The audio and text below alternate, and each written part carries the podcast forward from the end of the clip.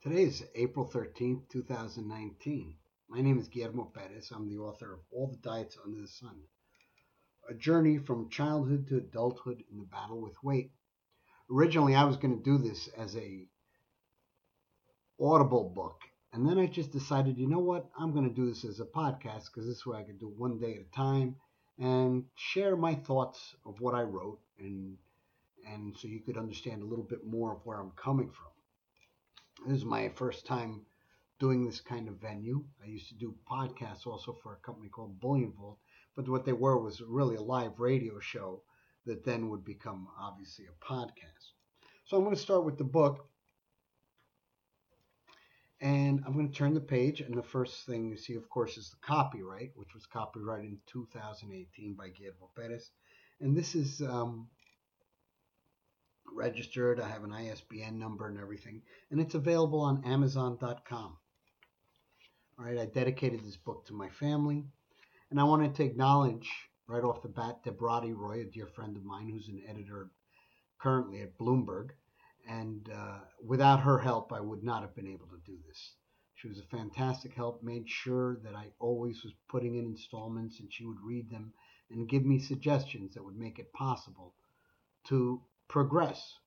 You have to realize that when you're working full time and working very hard at trying to make ends meet, it, it, it's sometimes impossible to get things done. But when you have someone who's behind you, supporting you, and a good friend that wants to see you get this done, it happens. And so I have to thank Debarati. Without her, it wouldn't have been possible. I also have to thank my son Mark and my mom Virginia for having read the book and made comments and corrections. I have to thank um, Influence Consulting, my dear friends there, who um, Francis Del Valle, David Bray, and Mark Rose, who were an inspiration to me when I was working with Bullion Vault and doing the radio show and different other kinds of media. So I'd like to start first with telling you a little bit about the book. The book's got 15 chapters, and we're going to start with the first chapter, which is the early years.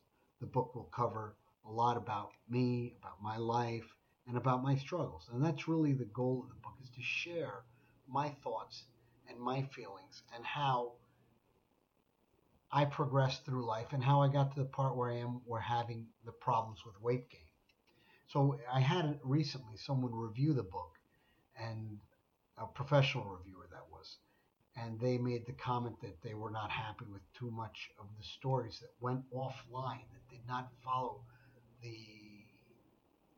storyline of the book, but I think he missed the point of the stories that I gave. First, some were for comic relief, and others were to get give you a better understanding of who I am, the way I think, and why things happen the way they do.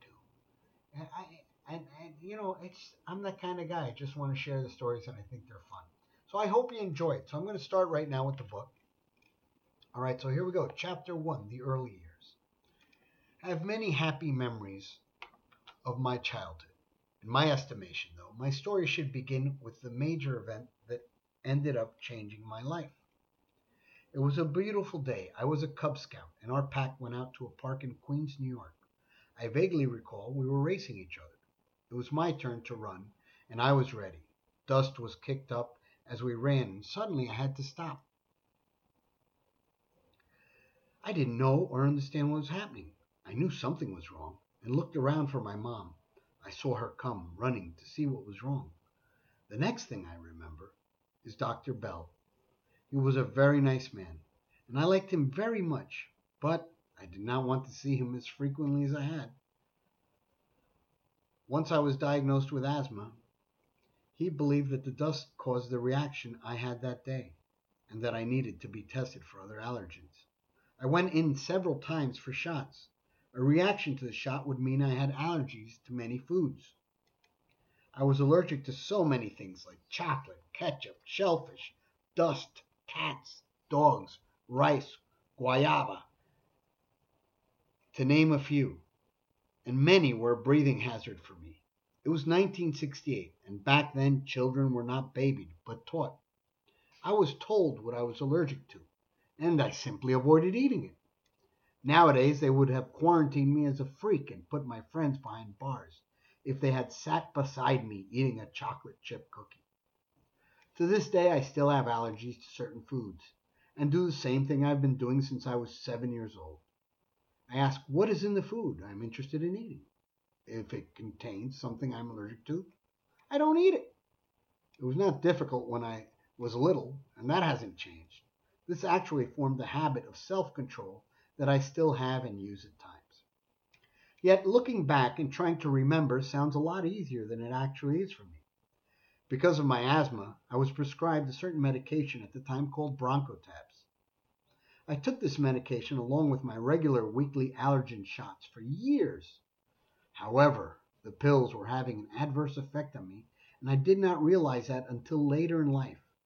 I blamed those same pills for my foggy and often distorted memories. I was never overweight as a child, but I was not super active either.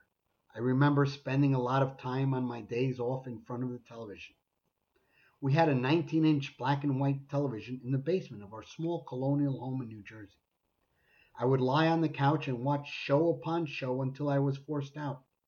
I can still remember that musty smell, even though we had a dehumidifier to improve it. I recall the 4:30 movie on ABC and all the reruns on Channel 9 and 11. Then, of course, there was Star Trek, Batman, and Gilligan's Island, to name a few of my favorites. I preferred watching TV because I was not often able to be active to keep up with my brother's physical activities. I would easily get winded when we ran. I would find riding a bicycle a struggle when going up the slightest hills. Still, my brothers always included me in everything they could. I vaguely remember my mother making sure they got me out of the house. I did get out more than it sounds, though. I recall playing Little League Baseball. I was good at playing catch, but I could not hit the ball for beans. When I was out on the field, I was always placed in right field, not because I was good in that position, but as anyone who has ever played Little League knows, that's where the ball gets hit to the least. I also prayed that the ball would not come in my direction mostly because there's nothing worse than dropping a high fly. Also, if I had to run for the ball, I wouldn't be able to do it, as I would surely feel that tightness in my chest. I engaged in my own form of breath control that seemed to help with the exercise induced asthma. I would hold my breath as long as I could and then release. This would calm my lungs down and help me regain normal or close to normal breathing. I played catch with my brothers we would play three way and then switch up for practice when we were throwing. Pop ups, high pops, line drives, and grounders. I loved practicing with high pops. There was something about having to focus and the extra time it took to get ready. It was almost peaceful in a sense. Plus, it was also something I was good at. Though I would be out of breath running for the ball in a real game. My older brother Javier was a great center fielder. I always marveled at his ability to track the ball down and still have the strength to make a good throw. He helped me a lot and gave me the confidence to try, even though he knew my asthma meant I would not be as capable. One of my favorite memories is when I learned how to ride my bicycle. It happened in two tries. I had a yellow three speed Schwinn Stingray with a banana seat, a glorious vehicle to say the least. We had gotten them for Christmas, but we weren't able to get out and ride them until the spring. It was my brothers and me again. Carlos and Javier were encouraging me to try, as I was not sure I was ready. I was still nervous like any other kid. We went to Old Tote Road, just a half a block from our house, which had a minor downhill slope, and we thought that would help. Of course, our major concern was if any cars came, but we did it anyway. I got on the seat of my bicycle, and Javier said, just look straight ahead and pedal like crazy. On the first try, with Javier holding me straight, I started falling over after about 10 feet. He told me to hit the brake and try again. This time, he ran beside me and I had to pedal to keep up. He was talking to me while I was pedaling, encouraging me. Suddenly, he went quiet. I shouted, How am I doing? He shouted back from a distance, You're doing great! I had ridden over a tenth of a mile by myself without realizing it, and then I had to learn quickly how to stop. I hit the brake and fell onto someone's front lawn. It was only the beginning of my newfound love for bicycling. It gave me freedom. I jumped back on the bike and rode back up the road to my brother's. That was a great day, and I am thankful that no one kept me from doing anything. In fact, in my mind, neither my brothers nor any of the kids made a big deal about it. I had a friend called Robert. He was a big kid. And it seemed we were always getting into mischief together. We actually became friends when he tried to beat me up. He was much bigger than I was, but when we moved to New Jersey from Queens, he thought he would test me. He had a younger kid in the neighborhood invite me over to play. When I was just outside his house, Robert jumped me. Well, he was in control of the fight the whole time, but I would not give up fighting back. He respected that and let me go. From then on, we did many things together. We were 11 years old at the time. Looking back, I have to admit, we had fun, but he was a bad influence. He seemed to have a spark of the devil in his eyes, but he did save my life.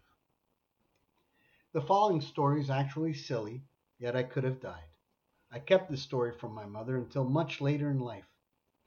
It makes sense if you think about it.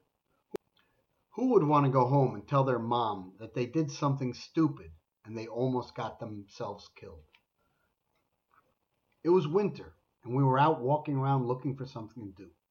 We decided to go to Moxon Pond and see if the ice was still hard enough to walk on. As we walked there, the snow and ice were melting off the trees. That should have been a strong hint about the strength of the ice. Instead, I decided to go out and test it. Robert, who was twice my size, was m- much more cautious than I was, and in this instance, much wiser. The first step was solid. The second step was fine. And on the st- third step, I turned and looked at Robert and said, Feels pretty strong. Just as I said it, I went under. Whoosh! Suddenly, I was under a slab of ice. You would think I would have panicked, but it just so happened that I had seen on TV about Houdini just a few days earlier and how he survived for hours under the ice so I knew that there would be a gap of air between the ice and the water that would allow me to breathe. I rose up under the ice, breathed the air, and looked for the opening. Luckily, I had found it quickly. I reached up. Robert had already found a strong fallen branch and was reaching it into the hole. I grabbed it and he pulled me out of the water. I clambered back onto the ice while holding onto that branch the entire time. We went back to the, his house where I stripped off my clothes and put on his older brother's t shirt, which was like a robe on me. We read comic books while we waited for the dryer to perform its magic. I was home before supper, and no one had a clue of my near death experience. Robert and I were close friends up until we graduated eighth grade. We went our separate ways as he attended a public high school and I went to a Catholic high school. A few years later, I tried to jumpstart our friendship again, but he was a different person. He was into smoking marijuana a lot. Not that I was a prude about these things, but he was just too obsessed with getting high for me. We hung out together for a couple of weeks, and then he crossed the line. He hit on my girlfriend behind my back. This put a rather quick end to our relationship. The last memory I have of him was many years later. He was walking home from the neighboring town, and I pulled over to offer him a ride. He looked through me as if I didn't exist. It was obvious to me that he was high on something. But I'm still sad to say I never saw him again. I pray that he later found his way in this world, but I never heard anything about him ever. So, why am I telling you all these stories, and what do they have to do with my future weight problem? I guess the reason is to point out that I was a normal kid more or less. I grew up like any other kid, playing ball, having fights, and doing stupid things.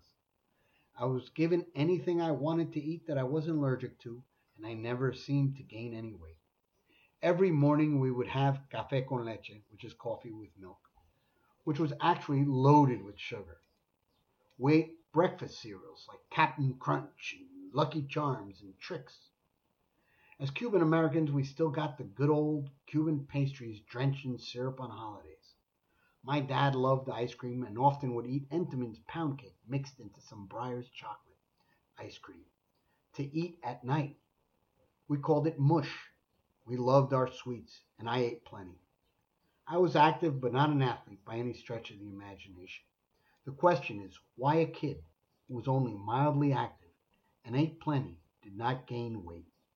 Why was I thin until the age of 16? By the way, two things I can add that are not in the book. Mush was invented by my mom, mixing pound cake with ice cream, a delicious concoction. And then, second, the kid, the young kid who was Robert asked to get me over, to beat me up, is now my brother in law. Isn't that a funny way of life? Well, anyway, I hope you enjoy this uh, installment, and I hope to do another one soon. Thank you for listening. God bless.